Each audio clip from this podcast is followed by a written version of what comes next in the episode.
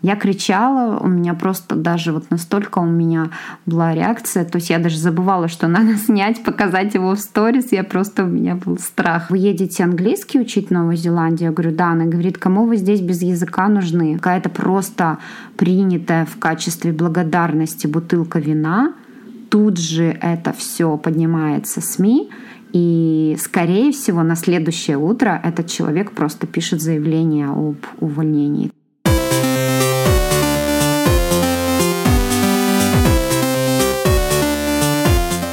Всем привет! Меня зовут Арман, и это мой подкаст «Живу где хочу». Здесь я разговариваю с людьми, которые когда-то переехали жить за границу, потому что сами так захотели или просто так сложилось.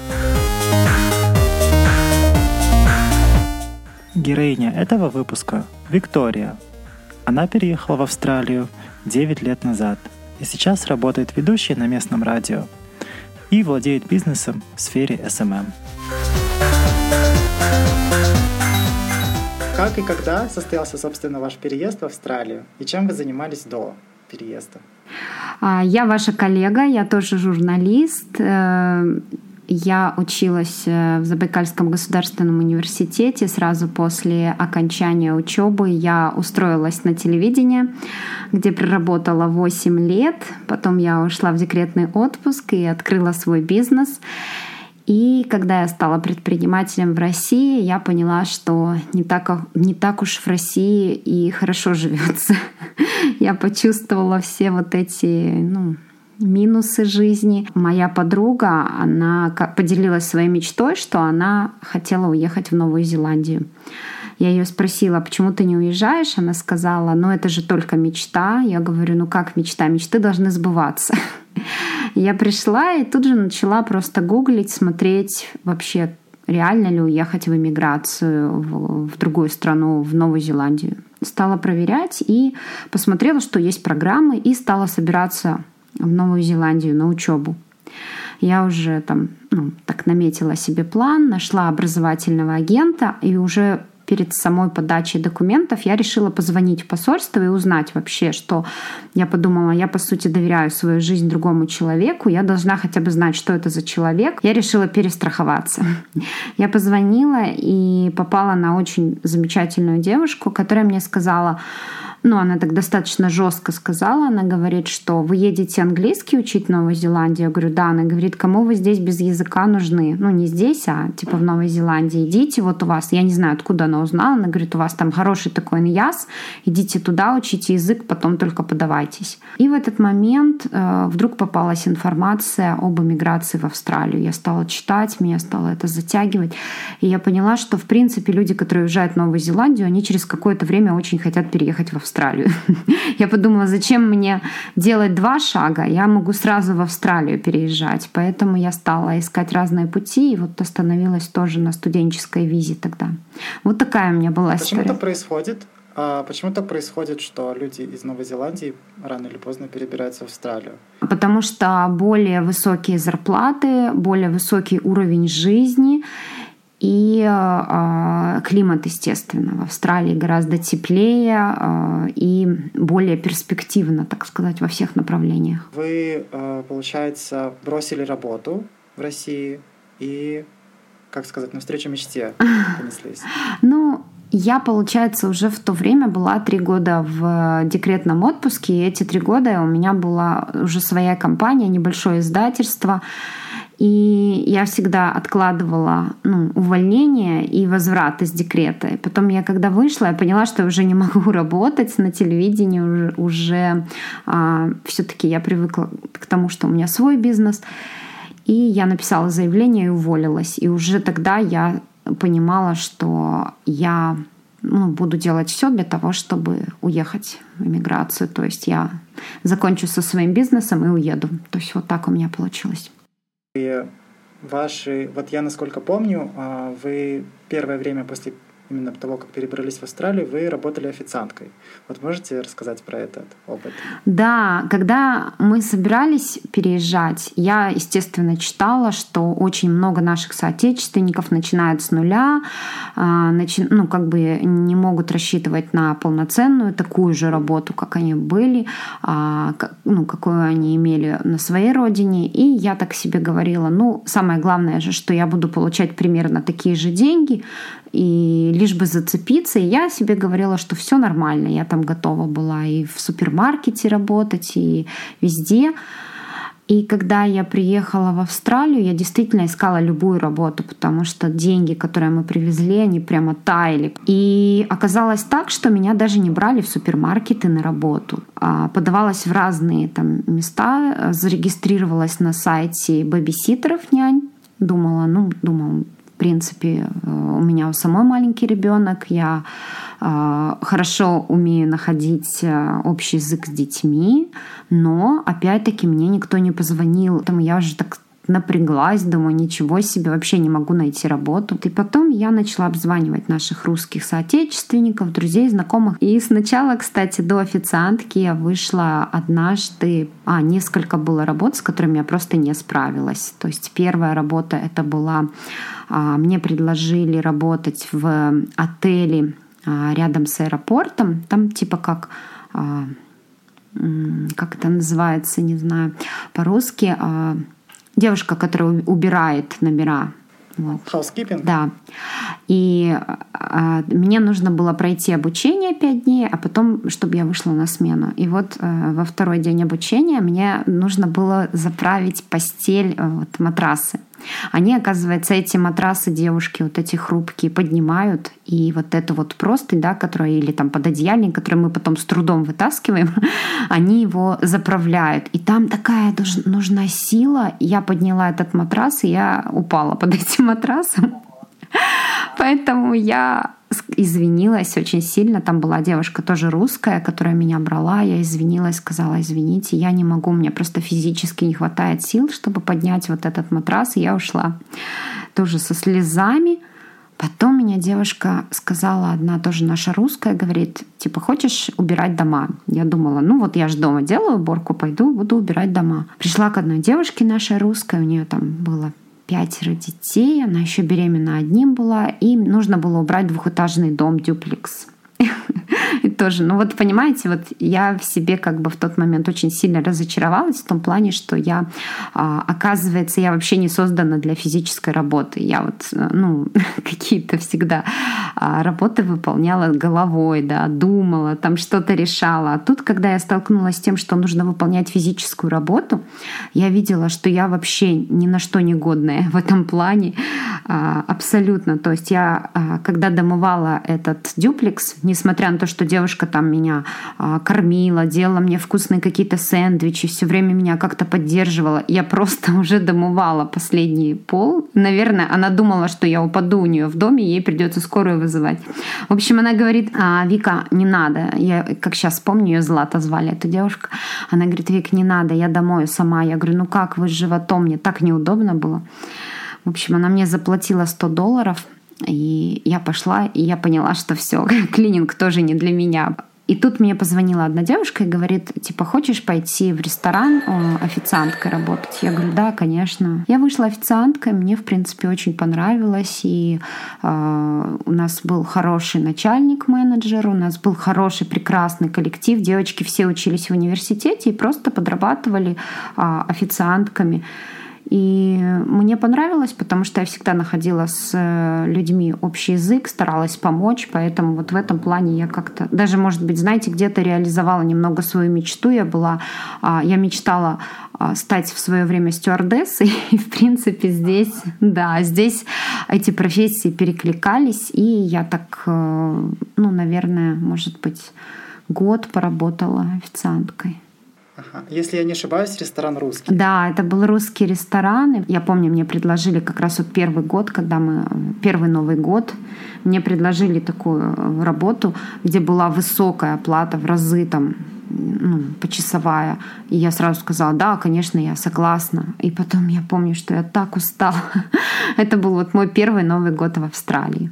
А этот ресторан, он работал, как сказать, на а, русскую миграцию скорее, или он работал именно на местное а, население, чтобы показать, что такое русская кухня? Он а, больше работал на русскую иммиграцию, причем ту, которая приехала в 90-е годы. А, состоятельную, потому что он находился на Бандае. Это один из самых богатых районов Австралии. После э, того, или может быть был какой-то промежуточный этап, но сейчас вы работаете на CBS. Да. да. можете рассказать про тех, кто не, ну, тем, кто не знает, что такое вообще CBS, потому что, насколько я понимаю, это одна из самых крупнейших вещательных компаний в Австралии и как вы туда попали. Вы слушаете SBS Russian на мобильных устройствах, в интернете и по радио. Добрый день всем! Сегодня четверг, 18 февраля. Спасибо, что настроились на волну радио SBS. И в этот час программа на русском языке. А в студии для вас сегодня будут работать Ирина Бурмистрова и я, Виктория Станкеева. Коротко о том, что вас ждет сегодня в программе. Требуются новые астронавты, рассмотрят всех кандидатов. Европейское космическое агентство ищет новых астронавтов, которые не вписываются в существующую норму так называемого белого мужчины. Телерадиокомпания SBS, э, она государственная, это вторая по величине телерадиокомпания в Австралии.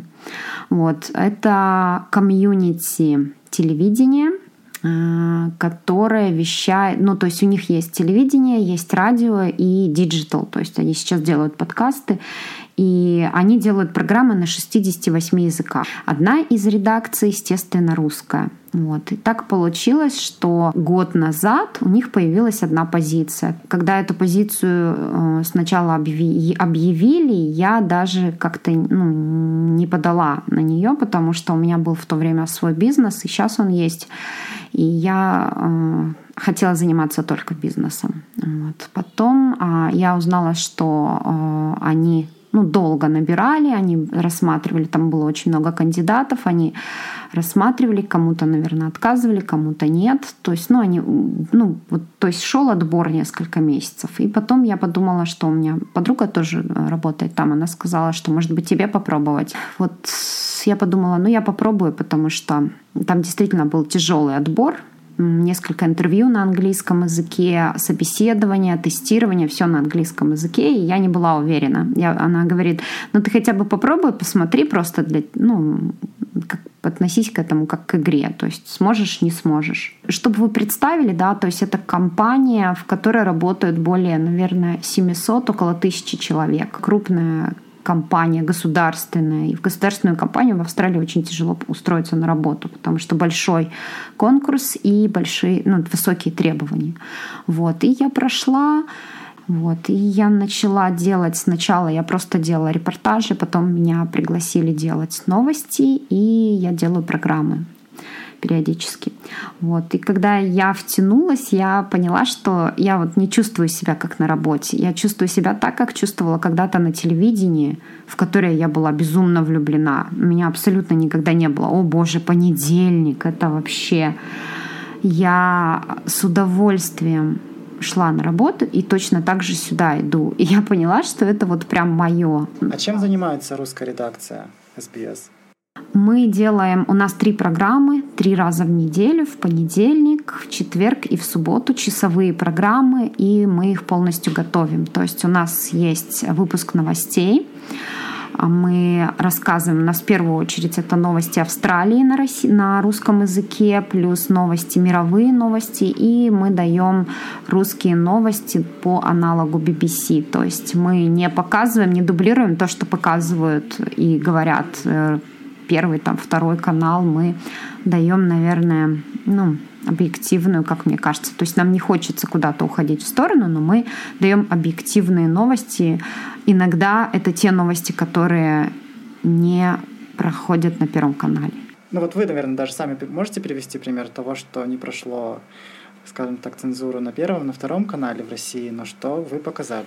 Ну, у нас, например, мы освещали митинги в Хабаровске, то есть, ну, через какое-то время их начали все, да, освещать, когда они появились в Ютубе, но а, в тот момент, когда мы записывали девушку-политолога, еще пока нигде не было ничего, то есть никакой информации. И мы записывали интервью с девушкой, которая идет. Это был вот как раз только первые митинги. История с Алексеем Навальным, мы ее освещали. То есть у нас нет задачи делать какой-то ну, негатив да, против России, но наша задача показывать объективные новости. Мы точно так же показываем э, новости, что-то хорошее. Мы стараемся, мы очень любим Россию, мы скучаем безумно по России, по родственникам у нас там остались. И поэтому мы всегда с гордостью рассказываем о каких-то открытиях, там, о передовых каких-то исследованиях, еще о чем-то. Но когда есть новости, которые мы видим, что проходят, например, на каналах таких как «Редакция», да, там, а, у Дудя, у Ксении Собчак, и они никак не освещаются на первом, на втором канале, естественно, мы а, ну, стараемся это осветить.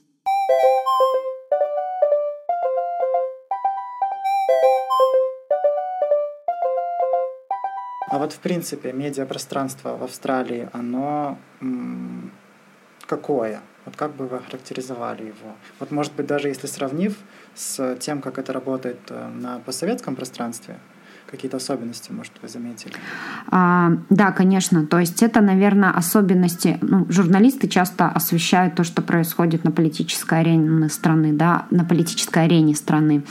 А, если в России это, как правило, освещение такое однобокое, да, там вот Единая Россия то сделает, Единая Россия другое сделала, и где-то там, например, что-то там где-то ЛДПР там где-то высунулось, да, там какое-то там интервью Жириновского, например. То есть это не соразмерно. То здесь э, принимается, например, бюджет, и тут же оппозиционный лидер тоже дает свой комментарий, и он, скорее всего, будет по времени, например, две минуты будет говорить премьер-министр, да, и две минуты будет говорить оппозиционный лидер. То есть у них даже есть а, свое представление о бюджете, то есть и оно тоже освещается СМИ. То есть нет такого, что вот пока вы у власти, мы вас будем показывать, и когда вы уходите, мы вас не показываем.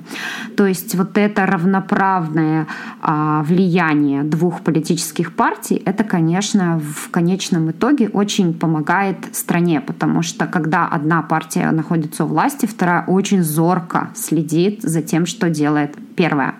И если какой-то небольшой шаг там какая-то просто принятая в качестве благодарности бутылка вина, тут же это все поднимается СМИ, и, скорее всего, на следующее утро этот человек просто пишет заявление об увольнении. То есть это просто не выдуманный мной да, факт, э, история, это прям реальная история. Еще что вот интересно, то есть когда здесь журналисты берут интервью у политика у какого-то, да, даже вот у премьер-министра, вот у нас есть такое немного, э, не знаю, мы как-то вот даже вот я не говорю про, я работала в региональном СМИ, там вообще, да, естественно, такое а, уважение, такое а, боязнь лишний раз там спросить какой-то вот вопрос задать неудобный. То есть здесь а, они спокойно, совершенно спокойно перебивают премьер-министра, любого министра. То есть они общаются журналисты на равных.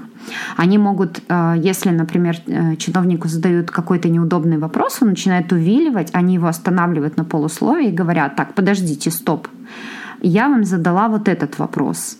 И это не то, что, знаете, отдельные личности, как у нас, может быть, сейчас стали появляться, такие вот уже, да, сильные, как, например, Ксения Собчак, которая имеет вес, и она считается, что может так сказать, а типа кто-то не может. То есть здесь э, совершенно нормально, что журналист какой-то телекомпании или телерадиокомпании, на радио я неоднократно слышу, да, то есть они, чиновник пытается уйти от ответа, она тут нет, подождите, вот вы мне сейчас вот это говорите, а я вас спросила, а вот об этом.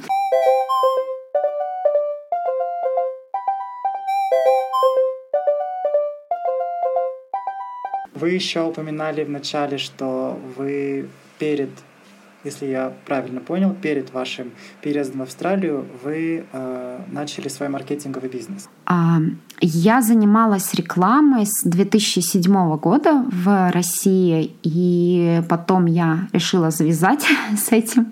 Но когда я приехала сюда, я а, после того, как вот закончила вот эти работы свои, которые не квалифицированные, я подтвердила здесь свой диплом а, и работала для русской компании как журналист и маркетолог и пиарщик, и я занималась их социальными сетями. Вот. Так я начала э, разбираться в социальных сетях, Facebook, Instagram, и э, через какое-то время ко мне стали приходить запросы от предпринимателей. И тогда я ушла с э, компании и создала свою. То есть ваши клиенты это э, из России? Нет.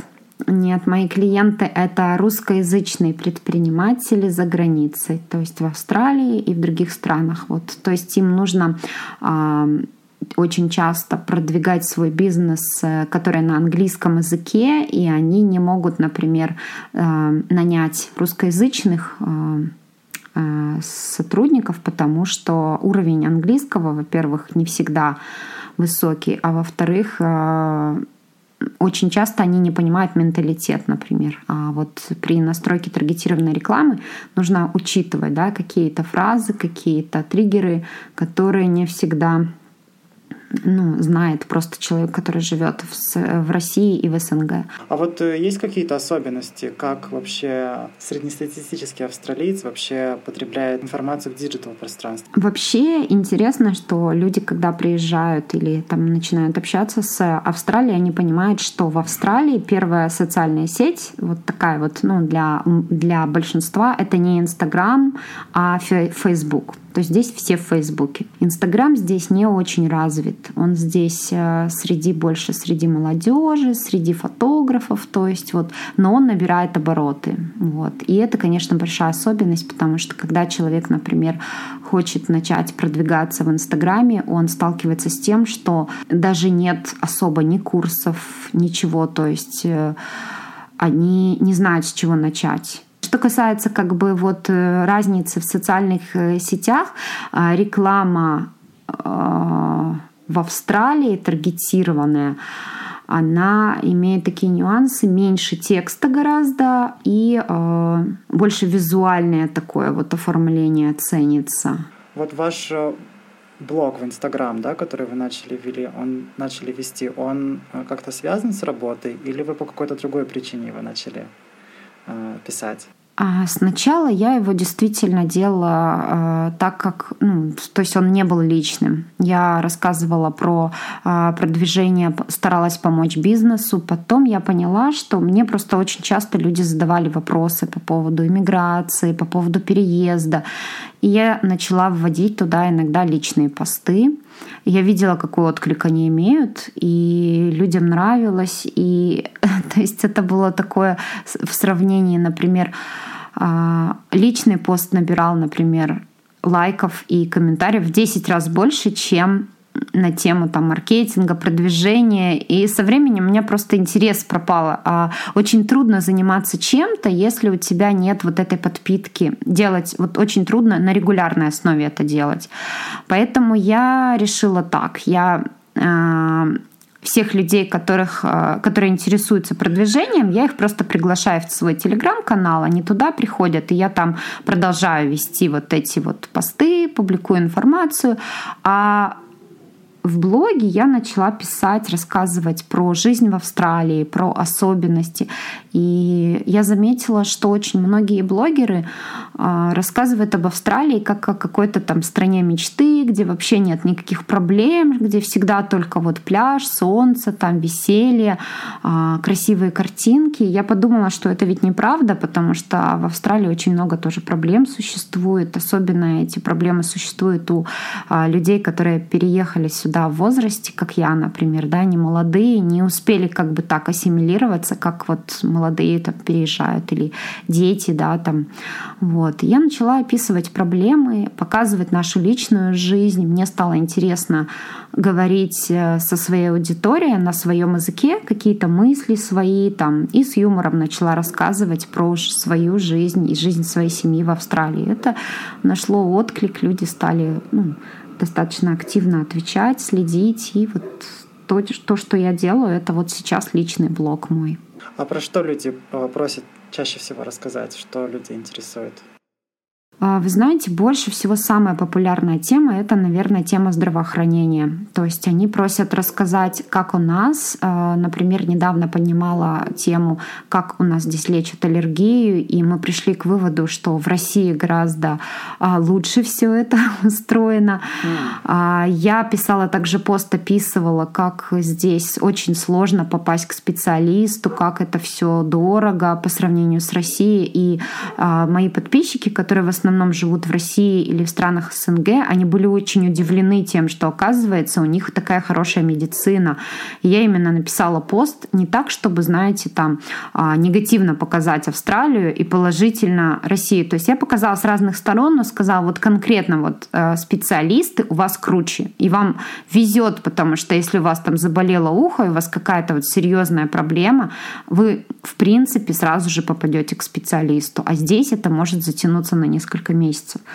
А, здоровье, потом очень много вопросов по поводу живности в Австралии. Я показываю пауков, я показываю наших огромных тараканов. Вот. Да, про это я, у меня будет отдельно. Хорошо, разговор. тогда пока не буду. Да, пока не давайте. Вот. И очень много, знаете, невест. То есть э, и невесты, женихов, которые вот э, в принципе либо общаются сейчас очень много разных приложений, да, где можно познакомиться с иностранцами. Русские и э, девушки из э, СНГ стран, они всегда на расхват у австралийцев. Они знают, что они такие и красивые, и хорошие, и добрые. Поэтому э, очень часто вот австралийцы ищут себе там жену русскоговорящую. Да? Ну, я, не, я имею в виду не просто русскую, а вообще вот из наших стран стран.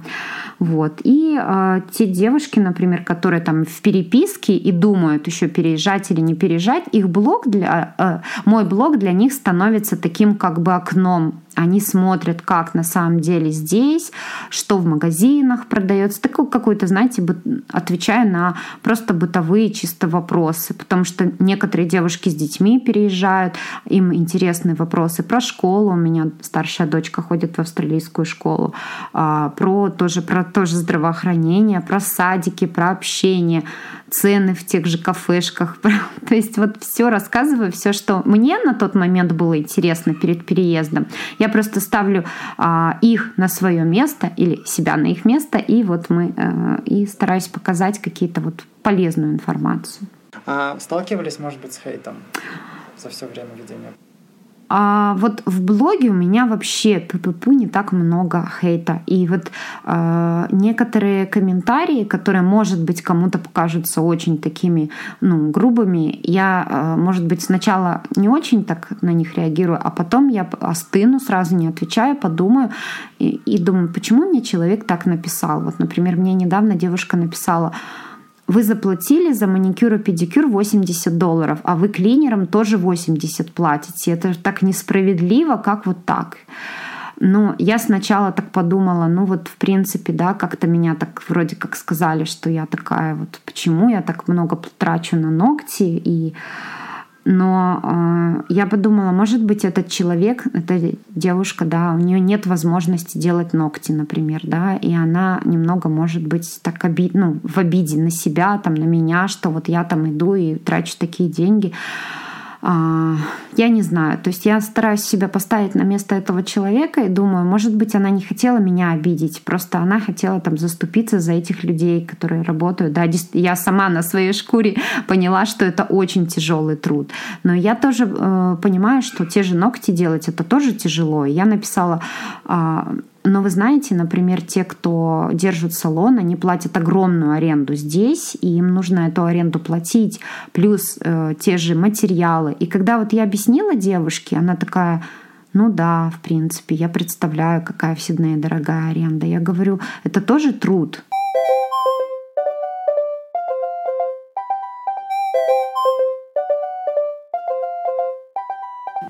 Вот вы еще в блоге неоднократно упоминали, что Австралия это э, очень классная страна в плане воспитания детей. Да, то, что, допустим, в семье, с семьей жить там здорово. Вот можете рассказать конкретные вещи, благодаря чему Австралия такой является? Да, конечно. А, если вот э, внимательно посмотреть на игровые площадки здесь, вот где детские площадки, можно заметить такую тенденцию, что в основном здесь приходят мамочки с тремя-четырьмя детьми. И они выглядят не так, как многие мамочки, там, ну, как у нас представляется, да, что многодетная мама там замученная вся. То есть они такие все, э, ну, так сказать, на расслабоне. То есть о чем это говорит? Это говорит о том, что а, женщина здесь спокойно может себе позволить 3-4 ребенка. Это вот, ну, в принципе, обычная ситуация. Это вот не выделяется ничем такая женщина. Здесь даже государство никак не помогает этим людям, этим семьям.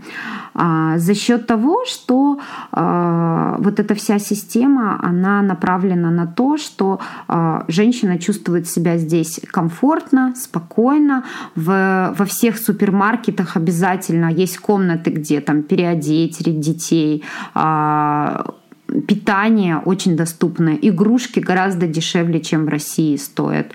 Одежда, даже если ты мама ну, с небольшим да, доходом, всегда есть возможность пойти, например, в те же магазины а, Red Cross, где одежду можно купить ребенку хорошую, не какое-то там тряпье, а вот именно хорошую одежду за 1-2 доллара. Это, да, просто даже новую сдают. А, я вот просто расскажу, это такие магазины, куда ну, богатые люди, да и вообще состоятельные люди сдают ненужную одежду. Как сказать ненужная? Например, они родили какого-то ребеночка, им принесли, подарили кучу одежды, она им не нужна, они ее никуда не выбрасывают, они не продают, они идут и сдают ее в такие магазины. Магазины продают эту одежду, и эти деньги идут на благотворительность. То есть вот, и всем хорошо. Плюс э, очень много площадок, где можно просто приводить ребенка, он будет э, играть в таком безопасном месте, э, достаточно там много. То есть даже для детей с ограниченными возможностями качели во многих есть парках. То есть вот это все оно, конечно, дает гарантию. И я отдельно хочу сказать о том, что эта страна очень сильно заботится о детях с ограниченными возможностями, потому что я видела э, в каждом практически бассейне есть устройство, которое помогает ребенку с инвалидной коляски, а, ну, такое подъезжает, да, и вот его опускают в эту воду, инструкторы обучены, как с этими детьми. Я знаю, что для детей, которые плохо слышат, им выделяют там по-моему, если перевести там ну, в доллары, это около 200 долларов в неделю на то, чтобы они вот дополнительно как-то а, ну, посещали какие-то там а, специалистов, там еще что-то, чтобы они чувствовали себя хорошо. То есть Австралия заботится о разных категориях детей. И у любой мамы с любым доходом, у нее есть выход. У нее очень мало шансов, что она будет сидеть и в одиночку рыдать там и думать, что же делать, как же мне накормить своего ребенка. Она может пойти в любую здесь церковь, и она найдет там поддержку, с нее никто ничего не спросит, ей помогут. А, есть группы, где можно оставить своего ребенка, чтобы он поиграл, то есть если у нее нет денег на детский сад. Есть центры, где она получит еду, ну, естественно, если она там встанет на э, пособие, то есть она будет, если она его как бы, ну, если она может его докажет, что у нее маленький доход, конечно, она его еще и будет получать. То есть в этом плане они защищенные. Вот. И э, очень часто ругают австралийские школы, говоря, что очень плохое там образование, но здесь до шестого класса ребенок ходит в школу и, можно сказать, играет. То есть у него прям just for fun. И я не считаю, что это плохо. Я считаю, что как бы а, ребенок должен все-таки почувствовать вот это счастливое детство. Не а, сидеть вот целыми днями за партой, там, потом за уроками до поздней ночи. Он тоже должен играть, там, развлекаться, ездить по каким-то кружкам. А, творческое вот это свое да, начало, чтобы у него проявилось то есть, ну, не все, только вот математика, там еще какие-то вот предметы. Здесь э, в школах вот, вот в этом плане как бы проще. Ну, я не знаю, может, я неправильная мама, но я считаю, что зато дети счастливые. У вас сейчас вот старшая дочь, да, учится в типичной австралийской школе, насколько я понимаю? Да. Ага. И как вообще вы, ну, наверняка разговариваете, да, там после э, школы, когда она приходит, о том, что происходит там. Вот как вообще ей нравится, что нравится, что не нравится, что она, какие истории она рассказывает? Ну, вот учеба как раз начинается здесь с high school. Вот моя дочка в этом году пошла в, во взрослую школу в седьмой класс, и вот у них сейчас началась учеба, когда задают уроки практически каждый день, но не каждый день. Если э, как бы сравнить с той школой, то там задавали один раз в неделю, и чтобы вы понимали, это, например, листик А4 с такими простыми заданиями, заданиями вообще, которые там ребенок может сесть за час сделать. Это вот задание на неделю. Ну, бывают, конечно, какие-то презентации, там еще что-то, но вот примерно вот так. Сейчас им задают и по математике, там еще какие-то работы она делает. А, что она говорит? Она говорит, что здесь гораздо серьезнее. У них система в школе, как у нас в университете. То есть у них нет такого понятия, как вот класс, который там ходит да, с одного урока на другой. Они объединяются, идут там с одними классами на, на одну лекцию, да, потом на другую. То есть у них это больше напоминает университет. У них часто тесты, у них в конце а, семестра не семестра, четверти у них проходят вот эти тестовые задания, очень много презентаций, и у них эти презентации с первого класса. То есть это здорово, что здесь а, детей учат вот, э, ну, как бы вот этому вот э, ораторскому искусству, презентациям, умению строить презентацию. То есть это вводная часть, потом основная часть, заключительная. Это у них вот прямо э, с пеленок, можно сказать. Вот у них я решил спросить у самой Дианы, дочери Виктории, о том, как проходят ее школьные дни и чем она занимается в свободное время вместе с друзьями. Ну, я начала, я иду в первый класс, и там мы просто говорим, что мы тут. Следующий это обычно мой второй, как основной класс, он идет час и 15 минут, и потом у меня маленькая перемена, она обычно 5 минут, потом у меня опять класс, то же самое время, Потом у меня подольше перемена, она 20 минут. Называем это мы recess.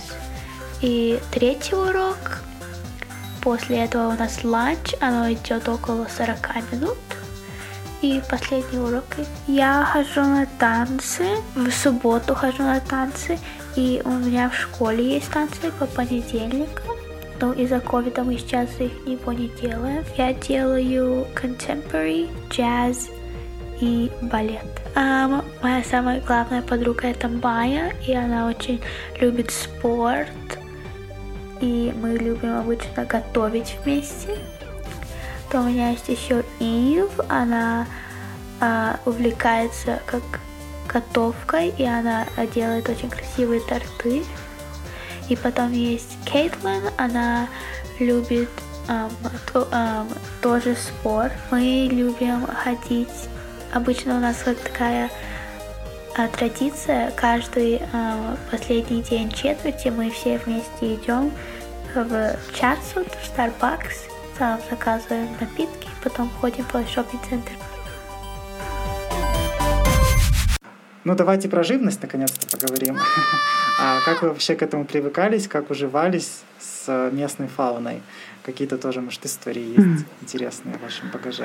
Да, я, пока мы жили э, в квартире, я особо не сталкивалась с живностью, ну, на улице только. Когда мы переехали в дом, вот мы переехали как раз из-за школы, чтобы Диана пошла в хорошую школу, мы э, арендовали здесь дом, а дом достаточно старый. То есть вот в новых домах такое, думаю, что проблемы нет, но в старых домах, видимо, да. Мы возвращались, когда вечером там на кружки возили, приходили, и в комнатах вот сидит большой, например, там обязательно паук такой с ладонь. И у меня сначала был просто шок, потому что ну, он выглядит действительно очень и очень устрашающе. Я кричала, у меня просто даже вот настолько у меня была реакция, то есть я даже забывала, что надо снять, показать его в сторис, я просто, у меня был страх. Потом постепенно я стала к ним привыкать. Но сейчас их, слава богу, меньше, потому что я побежала, купила себе сразу огромную канистру, побежала, прочитала, что нужно делать профилактику, стала фышкать во все а, вентиляционные отверстия, но, видимо, их отпугивает. Как только я вижу паука, я понимаю, что действие моего этого спрея заканчивается, и я опять бегаю. Э, сами австралийцы, они относятся к ним очень дружелюбно, потому что даже когда я побежала покупать здесь баннинг, строительный магазин, мне дяденька говорит, ну зачем, они же такие хорошие, они просто защищают ваш дом, они там от комаров вас спасают. Я говорю, нет, вы не понимаете, я их боюсь. В общем, он так на меня странно посмотрел, и я Потом вот большие тараканы, то есть вот они огромные, они получаются где-то сантиметра пять самое ужасное, что они могут летать. О, то есть они, э, если вот это чудовище летит на тебя, то есть вот все равно наши домашние, они, конечно, тоже мерзкие, да, но они хотя бы от тебя убегают куда-то, а этот может вот просто, я не знаю, почему у него так срабатывает, он может развернуться, побежать на тебя и полететь. Вот, поэтому да, поэтому вот это вот, и они, если ночью там пробираются в дом, их слышно, потому что они достаточно большие, они бегают и вот топают. Вот. И интересно тоже вот хочу вот выложить, наверное, сегодня в сторис как раз. Я, мы купили финики, вот эти большие, такие вкусные. И я сыну даю, он, ему два годика, говорю, на, кушай. Он такой говорит, не, зи. Он думал, что я его ему тараканов вот этих даю. Я его не могу заставить, потому что он уверен, что это большой таракан. А какие-то есть, может быть, э, местные там придумали или, не знаю, ваши собственные изобретения, вот кроме спрея этого, о том, способы, как можно, ну, от них избавиться или защититься от них? Ну, они вообще местные, они их не боятся. Они удивляются, когда мы так реагируем, потому что они, понимаете, вот как мы на маленьких реагируем, да, ну, достаточно спокойно, если как бы вот они там где-то, не дома, например, они точно так же реагируют на этих больших хансменов. То есть они, я слышала неоднократные истории, что вот просыпается, нам преподаватель рассказывал, что просыпается, ему там с потолка падает на него. Он его раз и спокойно убирает с лица, да. Я была в ужасе, да, потому что я еще так на тот момент я его не представляла, а когда я его увидела, думала, боже мой. То есть а, вот от этого у них идет. Они их не боятся, и они как бы спокойно с ними уживаются. Я не знаю, они не, они не вставят тут, как мы, ловушек на тараканов. То есть они как-то так, они, если, например, человек сильно боится тараканов и вот этих пауков, они просто не живут в, дом, в домах, они живут в квартирах. А, ну вот. А, то есть это проблема э, исключительно частных домов? Ну, как правило, да. То есть вот я сколько за 9 лет э, в квартире я не видела особо. То есть, да даже не особо. То есть я видела маленьких, ну, таких, как у нас в деревнях там. А вот таких больших я не видела. То есть вот я стала вот замечать именно вот в доме. Слушайте, ну получается, если э, у местных такое, ну, довольно спокойное отношение выработалось, или, в принципе, у них такое спокойное отношение, то эти насекомые не ядовитые, потому что я слышал, что есть много пауков, которые ну, смертоносные, которые могут укусить, и человек умрет. Хансмены, они нет, они не ядовитые. Они могут укусить, если вот его начать там дразнить. То есть, но это будет такой укус не болезнь, ну, болезненный, но не ядовитый. Есть два вида самых ядовитых пауков, но от них есть противоядие. То есть, э, если сразу же после его укуса поехать в скорую, просто поставят укол и, естественно, действительно как бы спасут. Последний раз умирал человек от укуса вот этих ядовитых пауков, по-моему, в 80-х годах. То есть они там и то просто не успели. Он, по-моему, где-то был укушен, где-то в каком-то, ну там, чуть ли не в пустыне. Просто не успели довести до и ввести противоядие. То есть это было тогда. Сейчас э, это да, это неприятно, это болезненно, но спасает всех. Вот, то есть очень хорошо определяет, плюс они не нападают. они могут укусить, если, наверное, просто пойти в лес с голой ногой и случайно наступить на него. И это еще надо так, чтобы повезло, что он не умер. Например, это вот Сидней Фаннел веб и второй какой-то еще паук. То есть он... Но если вот не лезть к ним, то они не укусят. То есть они, в принципе, вот э, не опасны, потому что они не нападают. Вот.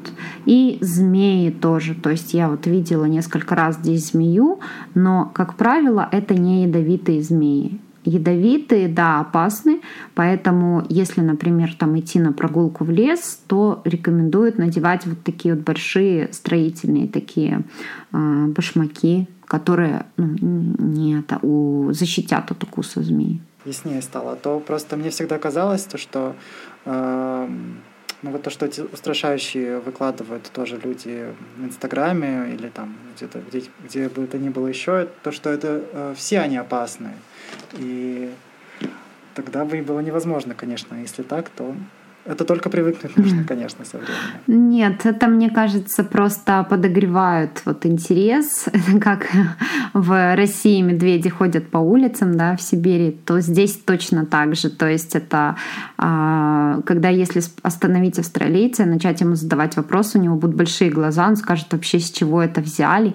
Но мне кажется, что вот, вот эти вот паблики, которые там любят э, размещать какие-то вот такие вот новости, они часто просто одну одну какую-то новость берут где-то, какого-то там огромного, огромного. То есть бывают хансманы 25 сантиметров величиной, но их очень редко можно встретить. И скорее всего, если вот гуляет какое-то видео, да, вот австралийский там паук съел кого-то, то есть то, скорее всего, это был единичный случай, и просто это фото подхватили и начали постить, потому что люди, в принципе, так, ну, там, слышали, что в Австралии есть пауки, и когда они такое видят, они, конечно, реагируют на это.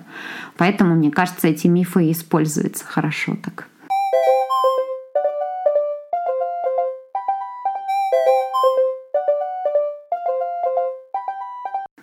Еще я увидел тоже у вас в блоге интересную рубрику, э, которая называется «Что выбрасывают австралийцы?». Да, вот можете об этом феномене рассказать? поподробнее. Да, я была в шоке сама, когда увидела, что они выбрасывают, потому что я находила и айфоны, и телефоны, и а, вчера буквально я подсняла тоже новый материал, там стояли зеркала прям в упаковке не распакованные.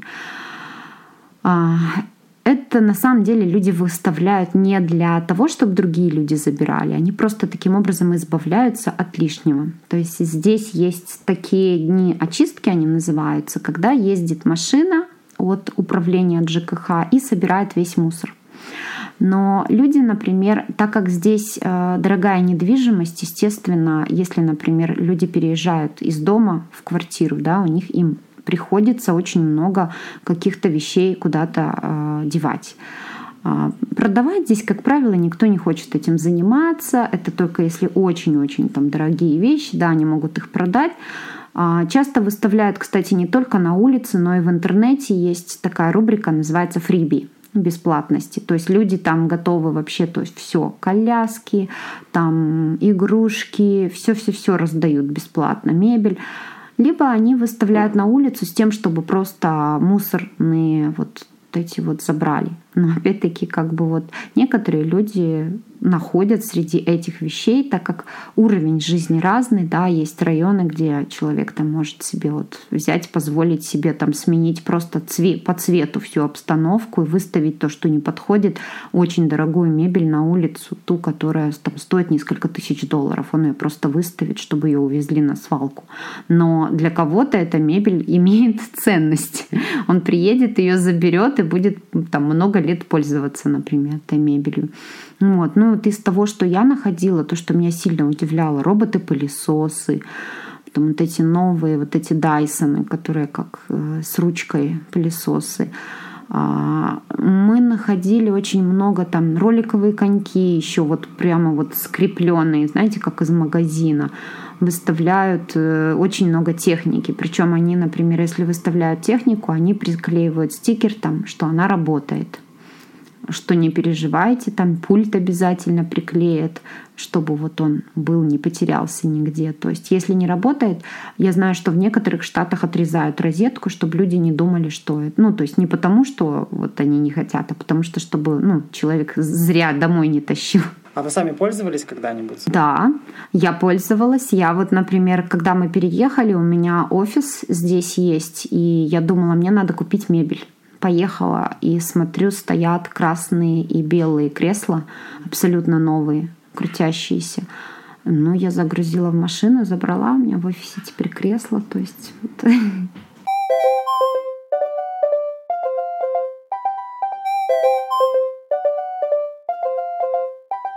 Вы э, очень сильно увлекаетесь театром.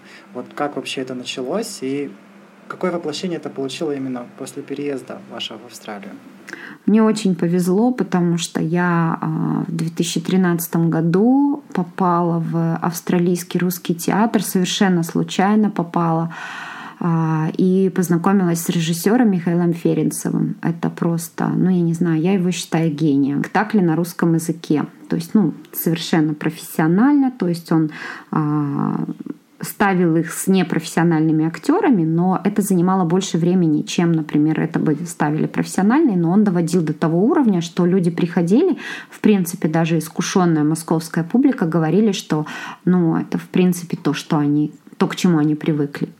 Мы, мне посчастливилось играть в «Чайке» Чехова. Я играла роль Нины Заречной. Тут на берегу шесть помещичьих усадеб. Помню смех, шум, стрельба. И все романы, романы, романы. А меня тянет сюда к озеру, как чайку. Мое сердце полно вами. И это была Сколько просто для меня. Наверное, любая актриса, которая сейчас слушает, просто поймет, почему я об этом говорю. Это роль, которая, наверное, любая девушка, актриса мечтает сыграть. Вот. И мы собирали полные залы. Я, а, у нас, то есть, несколько площадок было. Один из них был небольшой театр, в котором начинала играть как раз Николь Кидман и Мел Гибсон. То есть вот это такое вот, знаете, чувство играть на одной сцене с такими звездами.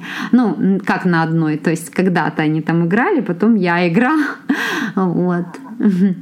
Поэтому я участвовала в четырех или пяти спектаклях и мой супруг второй, он тоже он пришел раньше меня в театр, и он тоже играл. И наша дочка тоже, она тоже играла в э, нескольких спектаклях, причем открывала спектакли. Это ей дало а, просто огромные вот э, возможности. Она, а, ну, во-первых, язык русский она удержала, и вот это вот участие в такого рода мероприятиях. Она просто после этого не боялась, например, там она у нас занимается танцами, ее, ей давали тоже главные роли, в мюзикле давали, а именно благодаря тому, что она училась русского режиссера. И мы просто очень благодарны судьбе за то, что вот мы, нам посчастливилось играть у Михаила. Сейчас он вернулся в Россию, и мы очень по нему скучаем. Это ваши главные выводы, да, которые вы можете сделать вот на, на данный момент, да, после проживания такого времени в, в Австралии. Вот что-то, может быть, вы поняли новое о жизни. Я не призываю вас сразу все бросать, переезжать в другую страну, но если вот вы чувствуете, что вас что-то не устраивает, не миритесь с этим чувством. Сделайте что-то, вот любой вообще шаг в другую сторону, и судьба даст вам шанс. Жизнь за границей, вот, например, то, что я вижу, она у многих только начинается. Вот моя свекровь, пример, да, она приехала, там почти 60 лет ей было, она говорит, я заново жить начала здесь, в Австралии. Она научилась водить машину, она научилась кататься на коньках, на велосипеде, брать уроки она живет полной жизнью. И когда я сравниваю ее, ну, людей ее возраста в России, когда они уже давным-давно там себя старушками считают, это просто вот э, небо и земля. Поэтому э, не ставьте на себе крест раньше времени. Вообще, живите, живите полной жизнью, обязательно любите то, чем вы занимаетесь. Большое спасибо за прослушивание. Если вы считаете, что вы подходите герою этого подкаста или знаете кого-то, то обязательно пишите по контактам в описании выпуска. Всем пока! Thank